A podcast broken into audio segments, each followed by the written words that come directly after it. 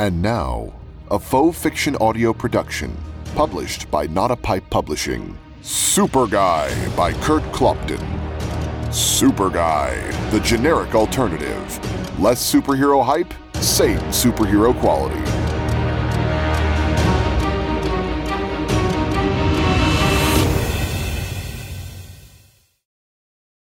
Chapter 17 Oliver was walking home. He could have run and covered the miles in just a few minutes, but he didn't feel there was a good reason to arrive any more quickly.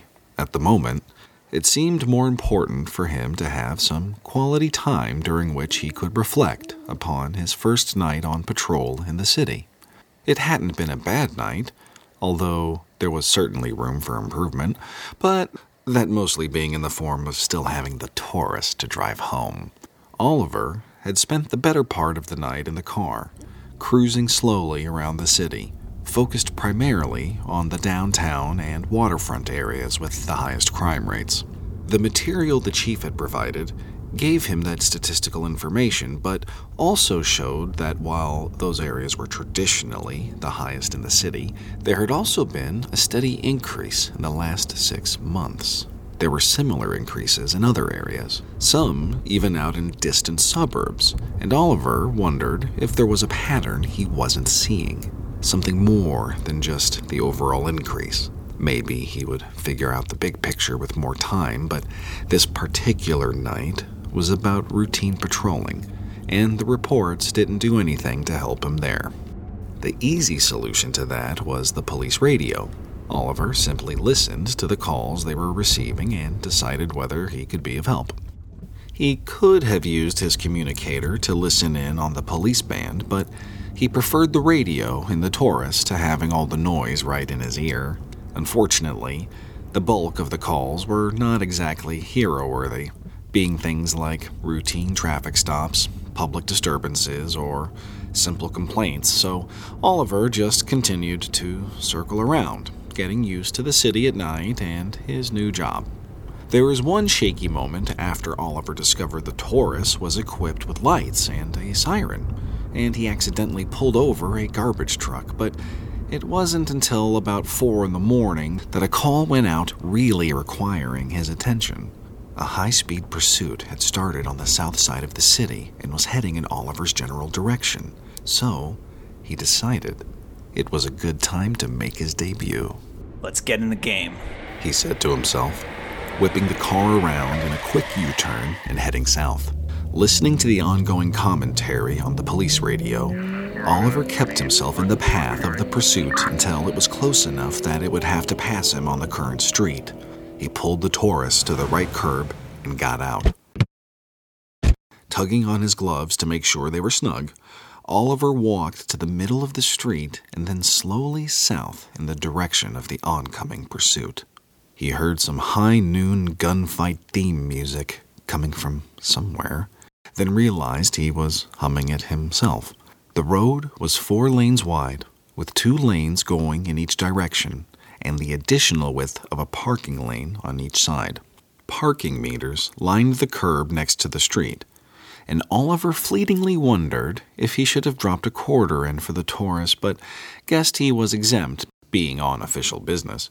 Or maybe he didn't have to pay after 8 o'clock. He should have read the signs.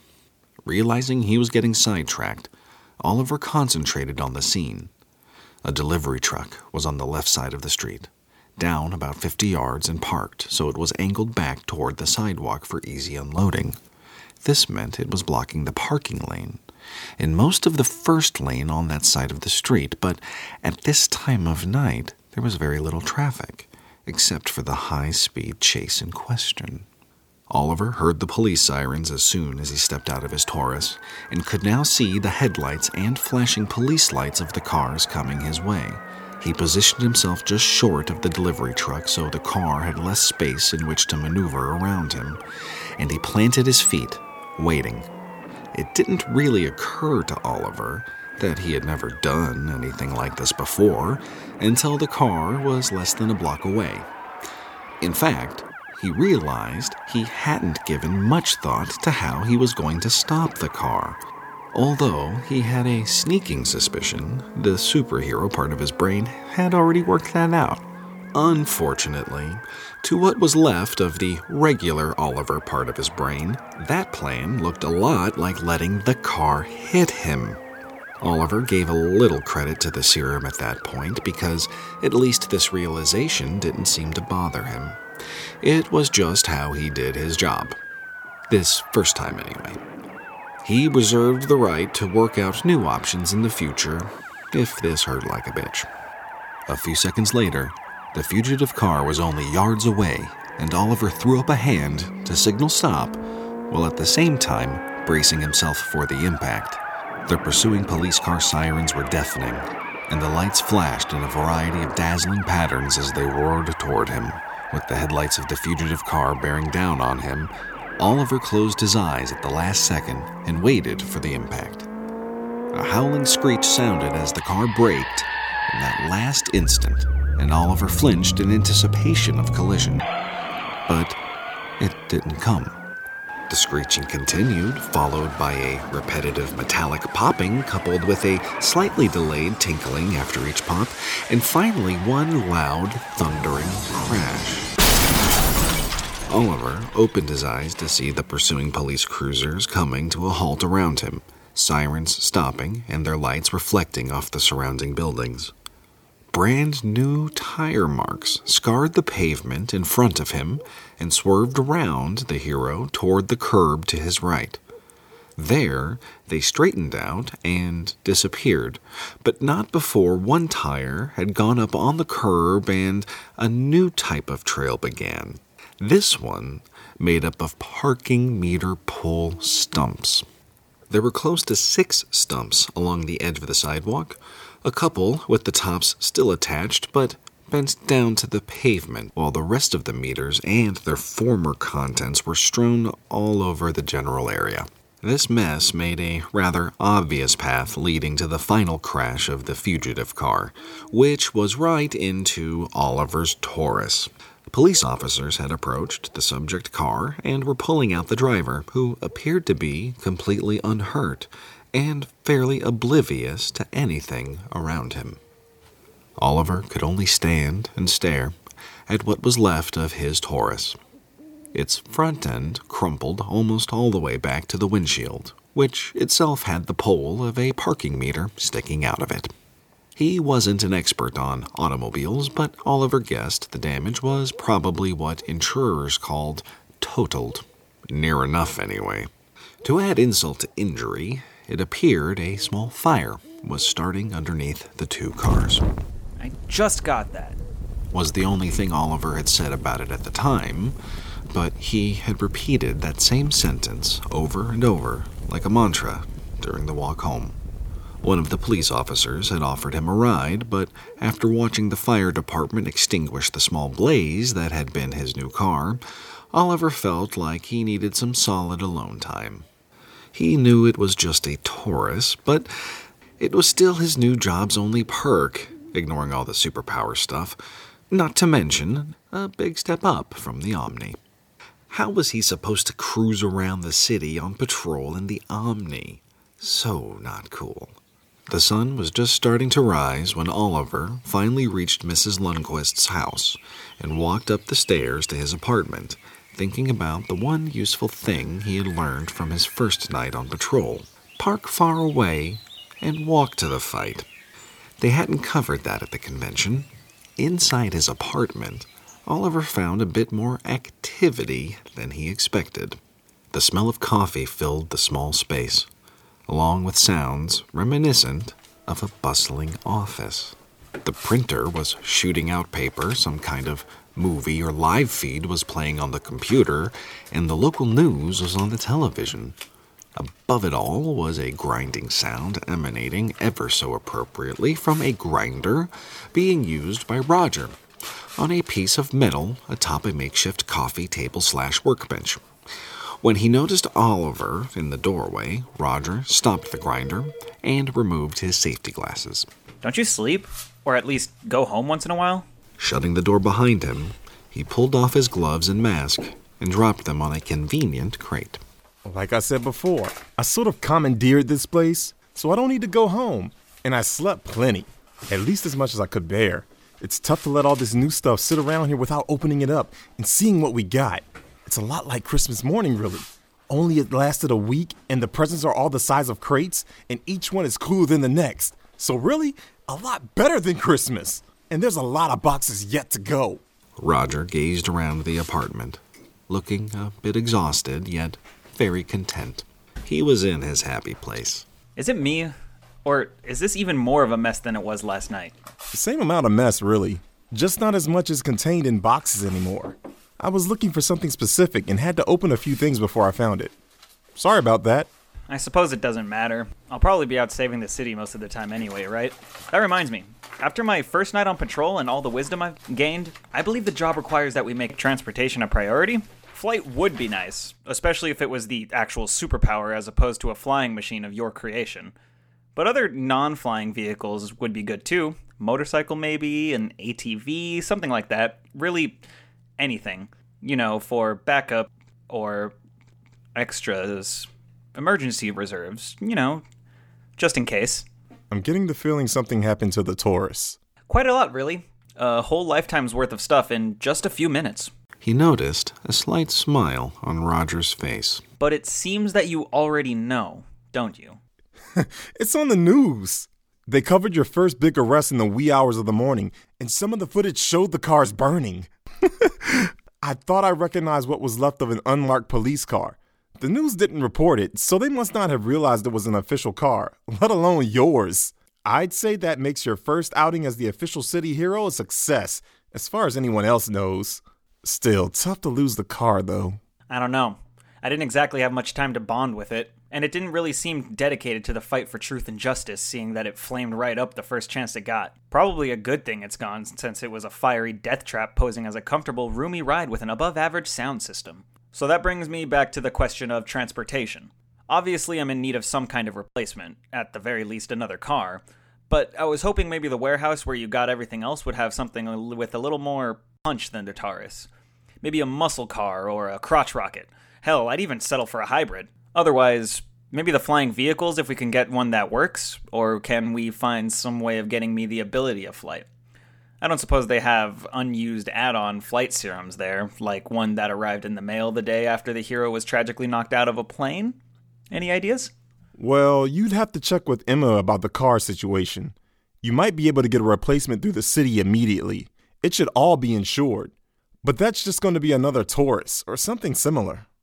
I can get on the warehouse site and see what's available, but we have to be really lucky to nab something in good working order.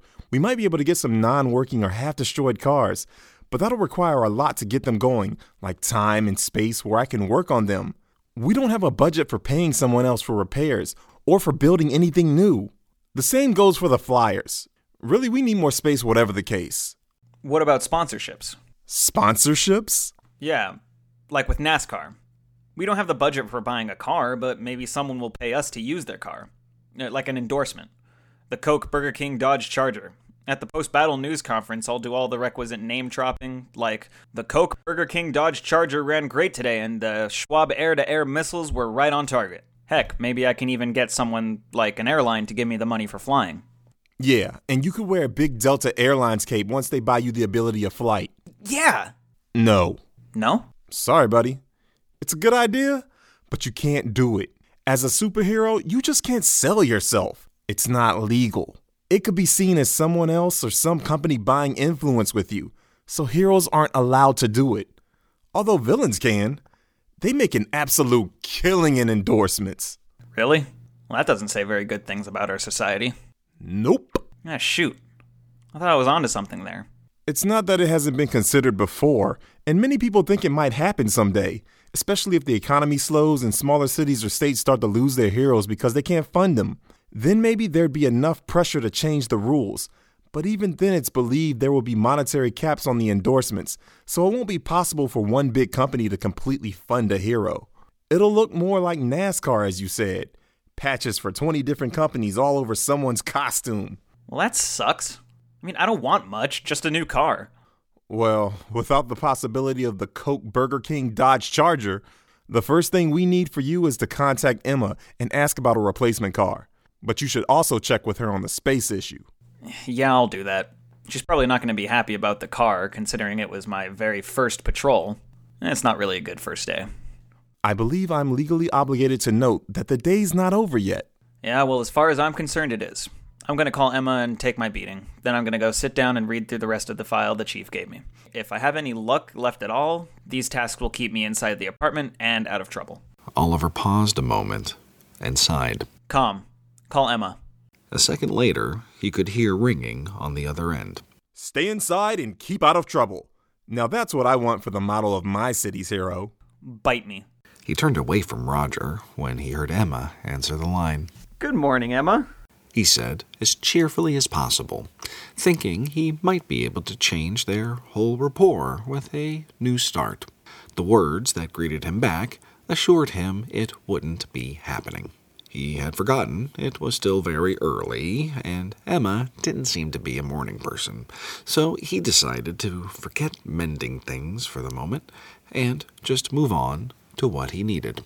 So you wrecked the car.